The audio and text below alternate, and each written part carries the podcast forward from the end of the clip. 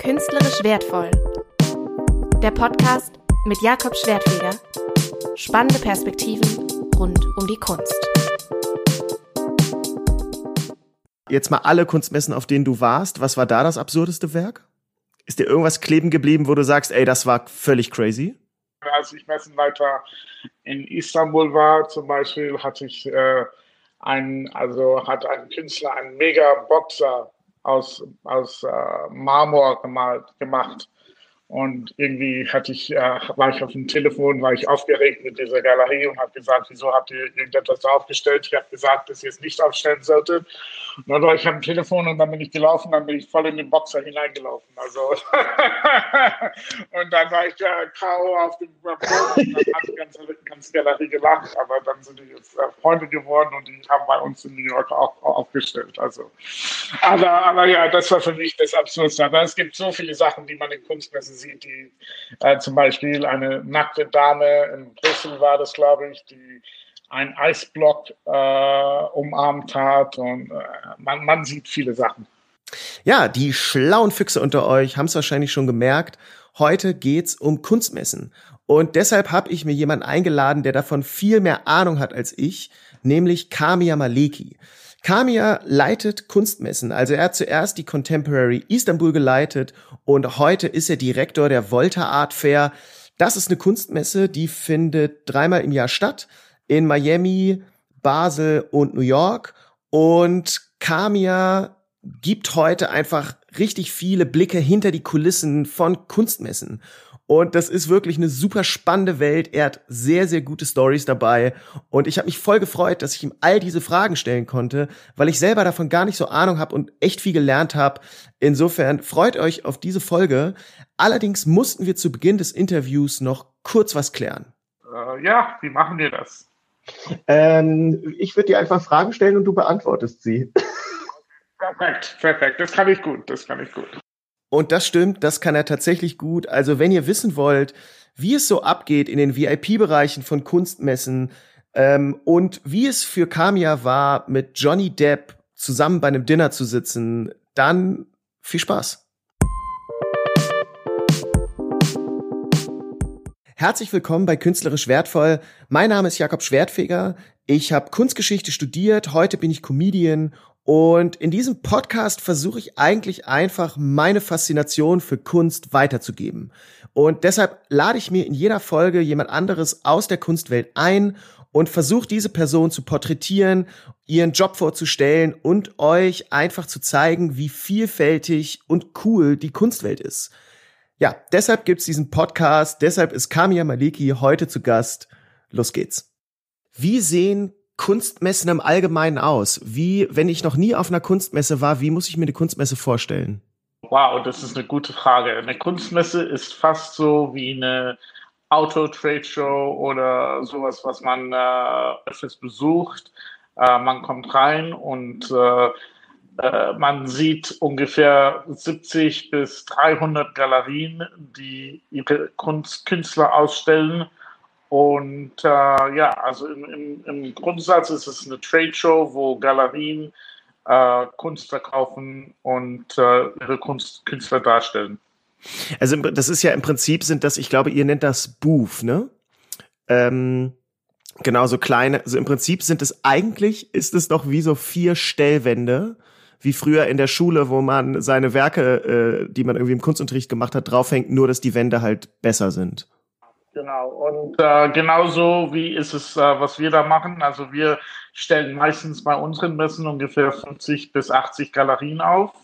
Und äh, mhm. jede, jede Galerie kann mindestens äh, eine bis äh, vier Künstler ausstellen. Also man hat, wie gesagt, vier Wände und äh, die, die muss man dann äh, kuriert äh, mit Künstlern darstellen.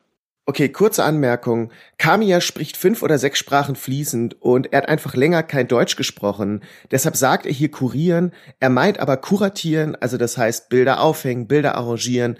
Das nur kurz als Anmerkung. Und ich finde genau das an Kunstmessen spannend, dass da keine Ahnung, 50 bis 300 Galerien sind und man sich dadurch einfach mega guten Überblick verschaffen kann, was gerade in der zeitgenössischen Kunst abgeht. Also normalerweise müsste man ja in jede Galerie einzeln reingehen und es ist irgendwie einfach so, dass es oft beklemmt ist, in eine Galerie zu gehen, weil man das Gefühl hat, okay, der Galerist denkt gerade über mich, ich will eigentlich nur irgendwas klauen, weil man da nicht so reinpasst und das ist auf Kunstmessen gar nicht so, sondern da sind einfach super viele Leute und man kann zack, zack in jeden Stand reingehen. Es ist ein bisschen wie bei Peak und Kloppenburg, wo einfach jeder Marke ihren Stand hat und man einfach gucken kann, okay, was, was gefällt mir. Und krass an Kunstmessen ist, wie sehr Kunst da eine Ware ist oder wie deutlich das einem wird. Also da wird Kunst nicht präsentiert wie im Museum, so mit viel Platz dazwischen und jedes Kunstwerk so krass inszeniert mit Licht, sondern das ist weniger Museum als eigentlich eher wie in der IKEA Bilderabteilung. Und im Unterschied zu IKEA Bilderabteilungen ist es aber so, dass da keine Poster hängen, sondern krasse Meisterwerke von Picasso oder sonst wem, die halt eigentlich ins Museum gehören, die man aber da kaufen kann. Und das ist schon crazy, vor diesen Werken zu stehen und denken, okay, also wenn ich reich wäre, könnte ich das kaufen. Und zu merken, ja, Kunst ist eine Ware wie jede andere.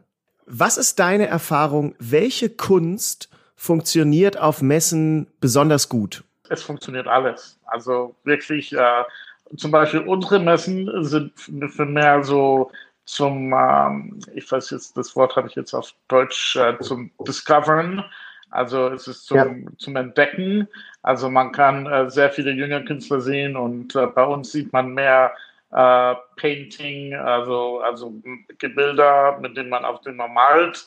Äh, aber, aber alles funktioniert. Alles wird verkauft. In allen Messen sieht man äh, Skulpturen, sieht man äh, alles Mögliche funktioniert. Das, wir sind wirklich ein, ein Schauspatz, damit man was verkaufen kann. Ähm, aber was ich mich zum Beispiel frage, keine Ahnung, es gibt so, ich war jetzt letztes Jahr auf der Art Basel wieder und dann ist da zum Beispiel Gagosian, die ja irgendwie so eigentlich mit die größte Galerie der Welt sind. Und an deren Stand hing dann einfach so ein riesiges Herz von Jeff Koons, wo du denkst so, ey, mehr Eyecatcher geht nicht. So, auch man kann nicht mehr quasi auf, auf den Tisch knallen, was man für ein geiler Hecht ist, als sich irgendwie so ein Herz von Jeff Koons hinzuhängen. Also ich habe schon das Gefühl, dass Galerien schon auch echt Show-off betreiben und so, ja, so Kunst dann sehr in den Vordergrund stellen, die halt besonders äh, das Publikum ranzieht und besonders beeindruckend ist. Es ist, äh, es ist all das. Wir sind, wir sind hier, um etwas zu kurieren, damit wir die Neugier der, der Leute und unsere Besucher äh, engagieren können. Und heutzutage natürlich mit Instagram und mit den Fotos, die man nehmen kann, äh, je, mehr, je mehr man das fotografiert, desto wichtiger werden die Künstler auch sein. Und deswegen äh, solche Leute wie Gagosian haben natürlich das, äh, das Geld und die Möglichkeit, solche, solche äh, Stände zu kurieren. Damit ihr euch dieses Herz von Jeff Koons ein bisschen besser vorstellen könnt, ich würde sagen, das ist knapp drei Meter hoch und aus wirklich perfekt poliertem Metall, alles rosa gefärbt und das Objekt an sich ist schon beeindruckend, aber es ist natürlich noch beeindruckender, wenn man weiß, davon gibt es mehrere Versionen und eine zum Beispiel wurde 2007 für 21 Millionen Dollar verkauft. Also sich das auf einer Messe vor die Galerie zu hängen, ist schon einfach eine krasse Ansage. Und Galerien machen sowas, weil die Art Basel so wichtig ist. Das ist einfach die wichtigste Kunstmesse überhaupt. Und dann nehmen die einen der wichtigsten zeitgenössischen Künstler wie Jeff Koons und präsentieren den einfach prominent. Auch die Sammler auf dieser Messe drehen teilweise völlig durch. Äh, zum Beispiel François Pinault großer Sammler, der hat 2005 eine Aktion gebracht, da soll er sich als Handwerker verkleidet haben, einfach nur um vor der Eröffnung der Art Basel schon Zutritt zur Messe zu bekommen und sich einen Überblick zu verschaffen, okay, wo hängt was, was will ich kaufen. Also so wichtig ist diese Kunstmesse, dass jemand so eine Aktion bringt. Äh, wie gesagt, ich war auf ein paar äh, Kunstmessen, aber ich war einmal bei der Art Basel im VIP-Bereich, einfach nur, weil ich so ein VIP-Ticket mitnutzen konnte und bin da auch einfach nur drüber gelaufen und war fasziniert von dem Hublot-Stand äh, für Uhren und dem, ähm, dem, dem Stand da, wo man einfach Privatjets mieten konnte und dann dieser einen Bar, wo es irgendwie Champagner und Austern gab, wo ich dachte, was geht hier ab? Äh, und ähm, das ist, das hat so ein bisschen mein Image von Kunstmessen geprägt und dazu kommt ein Buch von Sarah Thornton, das heißt Sieben Tage in der Kunstwelt und quasi in, an jedem Tag ist sie an einem anderen Ort in der Kunstwelt. Und da beschreibt sie dann, wie so Sammler auf der Art Basel komplett ausrasten und da ultra viel kaufen und abends, dass es dann immer so Treffen gibt, wo Sammlerinnen und Sammler sind und sich erzählt wird, was Geiles gekauft wurde und eigentlich koksen sich irgendwie alle voll und trinken Champagner. Und dieses Highlife, da würde mich interessieren, ist das wahr?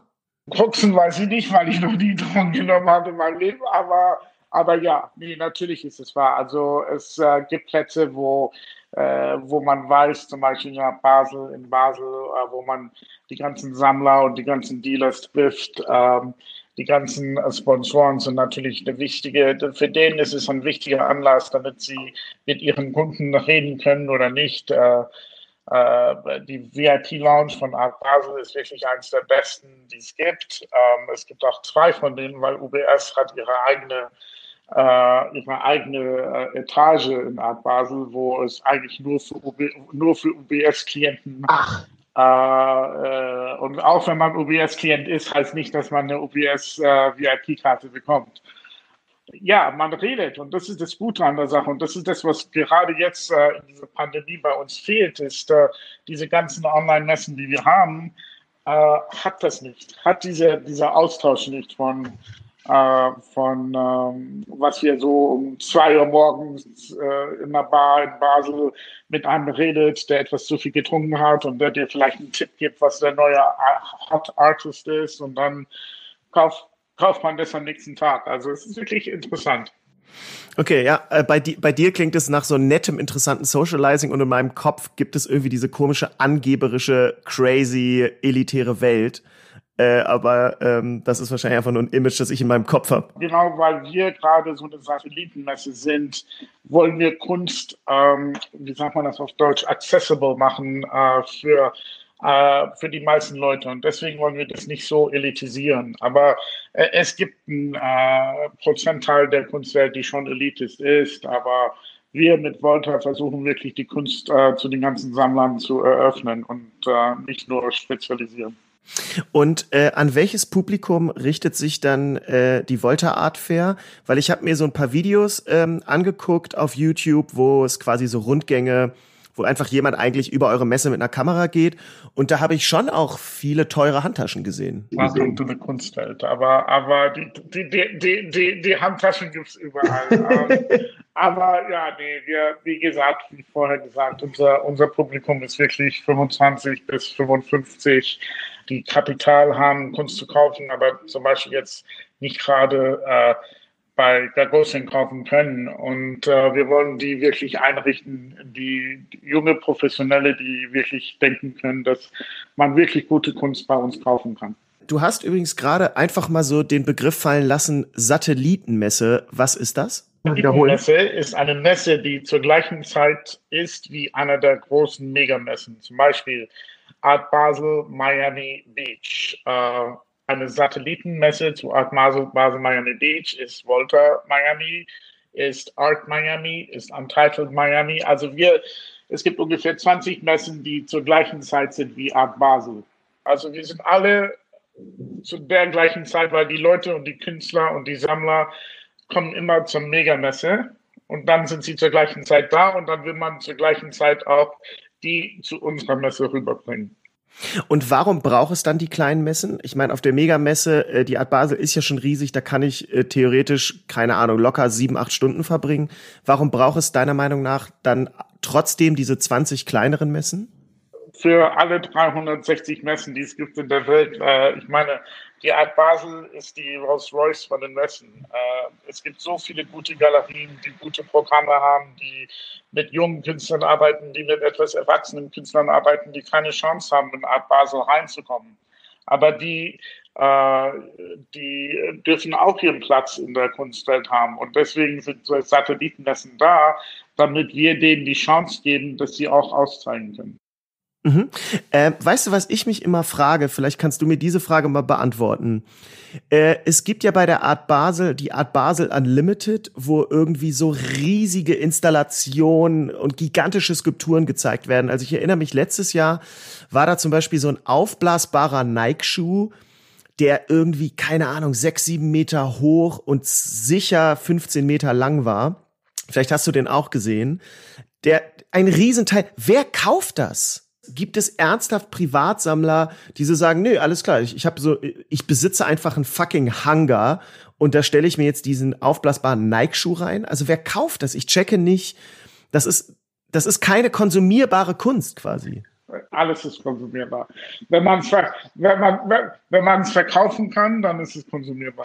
Wenn man das etwas mag, dann, dann wieso nicht? Wieso soll man es nicht kaufen? Und das ist das, was wir auch an Volta machen wollen. Wir wollen äh, you know, Leuten äh, zeigen können, dass man wirklich überall Kunst kaufen kann. Man kann alles ist Kunst. Es ist, es ist halt eine Geschmackssache. Was, was man einem gefällt, mag zwar einem nicht gefallen, aber am Ende des Tages muss man das kaufen, was man mag. Ein anderes Kunstwerk übrigens, das mich letztes Jahr auf der Art Basel Unlimited auch sehr fasziniert hat, war von einem chinesischen Künstler. Xu Zen heißt der. Und es war ein Raum, da kann man rein und da standen halt so, ja, so Spieltische aus dem Casino mit Roulette und Baccarat. Und zuerst dachte ich, okay, da ist ja irgendwie nichts Besonderes dran. Und dann bin ich näher rangegangen, habe gesehen, okay, krass, das ist kein bedruckter Filz, sondern das ist einfach bunter Sand, der unfassbar fein gelegt ist. Und da waren drei Performer, die haben in wahnsinnig minutiöser Arbeit ganz, ganz fein diesen Sand auf diese Tische gelegt, dass es einfach original aussah wie normale Tische mit so einer buddhistischen Sandmandala-Technik. Und ich dachte, ey, krass, irgendjemand müsste hier nur einmal niesen oder ein heftiger Windzug und alles wäre im Arsch. Also wer kauft solche Werke? Wie kann man die transportieren? Und deswegen hat mich interessiert, wie werden Werke überhaupt für Kunstmessen ausgewählt und präsentiert? Aber inwiefern, äh, du erzählst den Galerien gar nicht, wie sie was äh, zu hängen haben oder so. Das machen die einfach selbst, oder? Nee, nee, wir, wir haben einen, einen Prozess äh, innerhalb des äh, unserer Mannschaft äh, und äh, wir kurieren das für die. Also die, die tun eine Vorher. Ach, ja, ja, wir, wir kurieren das. Also die geben uns, also die stellen ein, ein Projekt vor, für dem, was sie zum Beispiel jetzt äh, hoffentlich unsere nächste Messe wird äh, Basel sein und äh, dann stellen sie ein Projekt vor mit zwei, drei Künstlern und dann äh, stellen sie ungefähr fünf Kunstwerke da und dann sagen ja, das geht, das geht nicht, das geht, das geht nicht. Also. Ach krass, ihr trefft die Auswahl? Und, und die trefft ihr nach, ihr glaubt, das verkauft sich gut oder keine Ahnung, wir haben jetzt äh, super viel Bilder, die alle irgendwie mega happy sind. Wir brauchen auch ein bisschen was mit Tiefgang oder wir brauchen was mit mehr Blau oder whatever. So geht ihr daran? Also eher mehr so, äh, welche Artisten jetzt gerade. Also das Problem für uns ist natürlich, wir als Künstler können nicht sagen, was verkauft oder was nicht verkauft ist, weil das, das ist wirklich nicht in unserem ähm, äh, Gebiet. Aber was wir machen können, ist, wir mhm. können es so kurieren, dass ähm, dass äh, die Galerien besser verkaufen können. Und das heißt natürlich, es gibt Galerien, die äh, zum Beispiel äh, eine schlechte Präsentation geben und dann können wir zu denen sagen, tut mir leid, das wird dieses Jahr nicht passen. Wir haben eine Galerie, die bessere Künstler haben und die besser, besser, bessere Bilder haben und deswegen ist es einfacher, mit denen zu arbeiten. Also wir, wir, wir haben auch ein, äh, sagen wir mal, so ein Selektionskomitee und mit denen reden wir auch um zu sagen, welche Galerien wir jetzt äh, reintreten wollen oder nicht. Ach krass, also ihr seid quasi so eine Art äh, Jury, die, ähm, die genau guckt, okay, das Gesamtbild der Messe soll so und so aussehen und das macht ihr. Das war mir überhaupt nicht klar.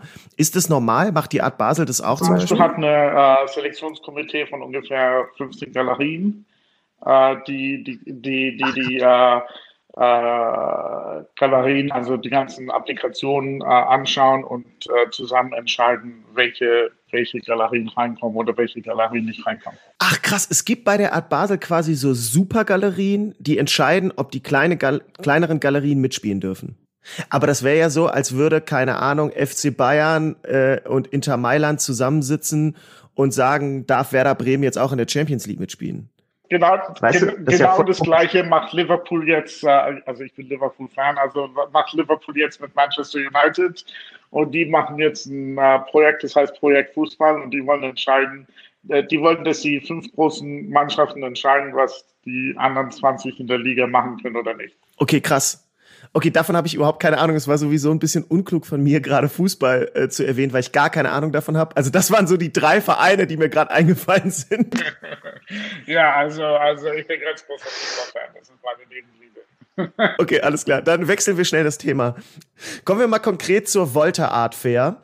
Ähm, was macht die Volta Art Fair besonders? Die Volta Art Fair natürlich ist eine Satellitenmesse. Und was schön ist an der Satellitenmesse ist, äh, in der Pandemie, was wir jetzt sehen, ist, die ganzen Regionalmessen werden jetzt äh, ganz groß angesagt werden, weil äh, Messen wie Art Basel, die ich sehr liebe, persönlich, weil ich bin ja auch Sammler schon seit über 15 Jahren, ähm, äh, werden ungefähr 100.000 Leute äh, Besucher bekommen zum Beispiel eine Messe wie wir bekommen ungefähr 10.000 bis 15.000 Leute und das wird natürlich äh, viel besser organisiert, viel besser ähm, quantifiziert, also von Gesundheit her.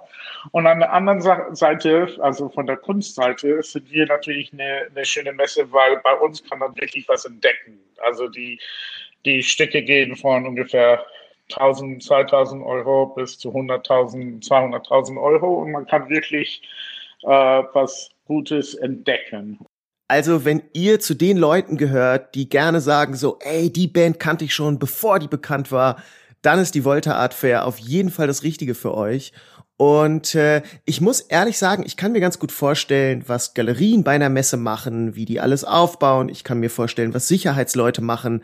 Aber ich kann mir nicht so richtig vorstellen, was eigentlich Kamia als Direktor von so einer Messe macht.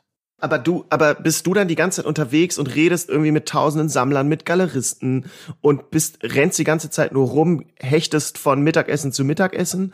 Oder wie sieht dein Tag aus, wenn so eine Messe läuft? Ungefähr von, von 9 Uhr morgens an, wenn ich, äh, äh, oder, oder sogar früher, wenn ich E-Mails antworte von den ganzen Tag bevor. Es gibt sicherlich immer ein paar Probleme, die man äh, lösen muss. Dann äh, geht man zu den anderen Messen und versucht, so viele Sammler zu seiner Messe rüberzubringen.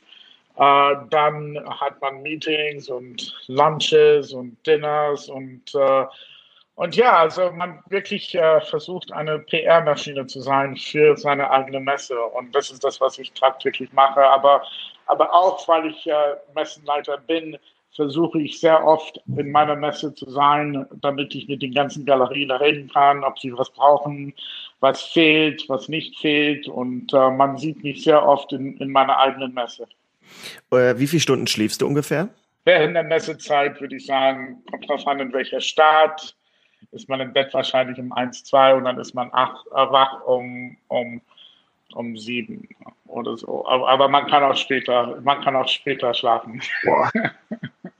Kamiya ist in der Kunstszene natürlich sehr gut vernetzt. Er kennt so Leute wie Julian Schnabel, ist ein wichtiger amerikanischer Künstler oder auch den britischen Künstler Damien Hirst. Äh, von Damien Hirst wird gleich noch mehr die Rede sein. Vielleicht kennt ihr den, weil er mal ein Hai in Formaldehyd eingelegt hat. Ähm, übrigens ist dieser Hai dann äh, verwest und äh, dann hat sich dieses ganze Formaldehyd getrübt und der Hai musste ausgetauscht werden. Andere Geschichte. Äh, aber vielleicht kennt ihr Damien Hirst auch, weil das der ist, der diesen Totenschädel mit Diamanten besetzt hat, der sehr teuer verkauft wurde. Auf jeden Fall, solche Leute kennt Kamiya und er ist durchaus bei ziemlich exklusiven Veranstaltungen zugegen. Und einmal war er bei einem Dinner. Wo Julian Schnabel da war, Vito Schnabel und Johnny Depp da war zum Beispiel. Oder, oder äh, man, das ist das Gute an der Sache. Zum Beispiel hätte Johnny Depp nicht auf der Straße in London hätte ich Hallo gesagt, hätte er mich nicht mal angeschaut.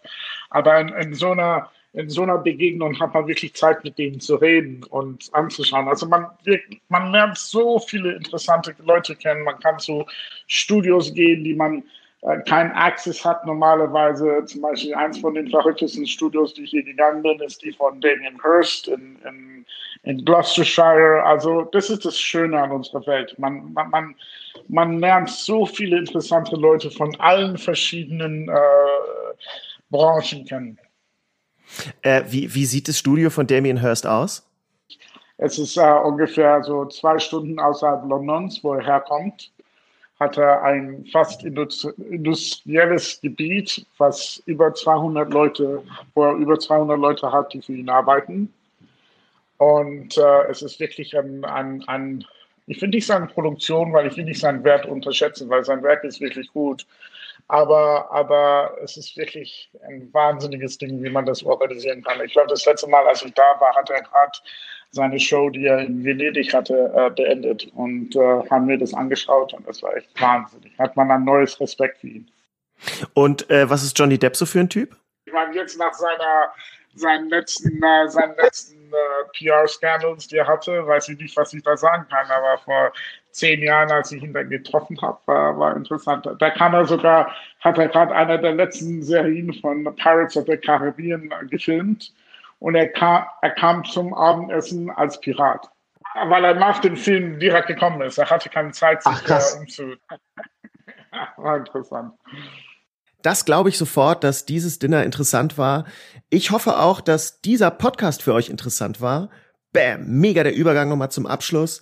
Ähm, wir sind nämlich hier am Ende und ja, wenn ihr euch äh, für dieses ganze Thema Kunstmessen interessiert, dann schaut doch mal auf die Homepage voltaartfairs.com. Die haben auch eine Unterseite, die heißt Virtual Volta, wo ihr euch einfach durch verschiedene Werke und Galerien durchklicken könnt, weil natürlich in der aktuellen Situation auch äh, die Volta versucht, quasi eine digitale Kunstmesse zu sein. Äh, folgt denen auf Instagram, folgt auch mir gerne auf Instagram. Äh, und schaut gerne mal auf meine Homepage jakobschwertfeger.com. Ich habe nämlich ein Bühnenprogramm, das sich viel mit Kunst beschäftigt und ich versuche da ja auf lustige und unterhaltsame Art und Weise mich Kunst zu nähern. Ähm, insofern holt euch da gerne Tickets, schaut euch das an und ja, sonst bleibt mir nicht mehr viel zu sagen als bis in zwei Wochen zur nächsten Ausgabe von Künstlerisch Wertvoll. Danke, dass ihr zugehört habt. Bis bald. Ciao. Das war Künstlerisch wertvoll.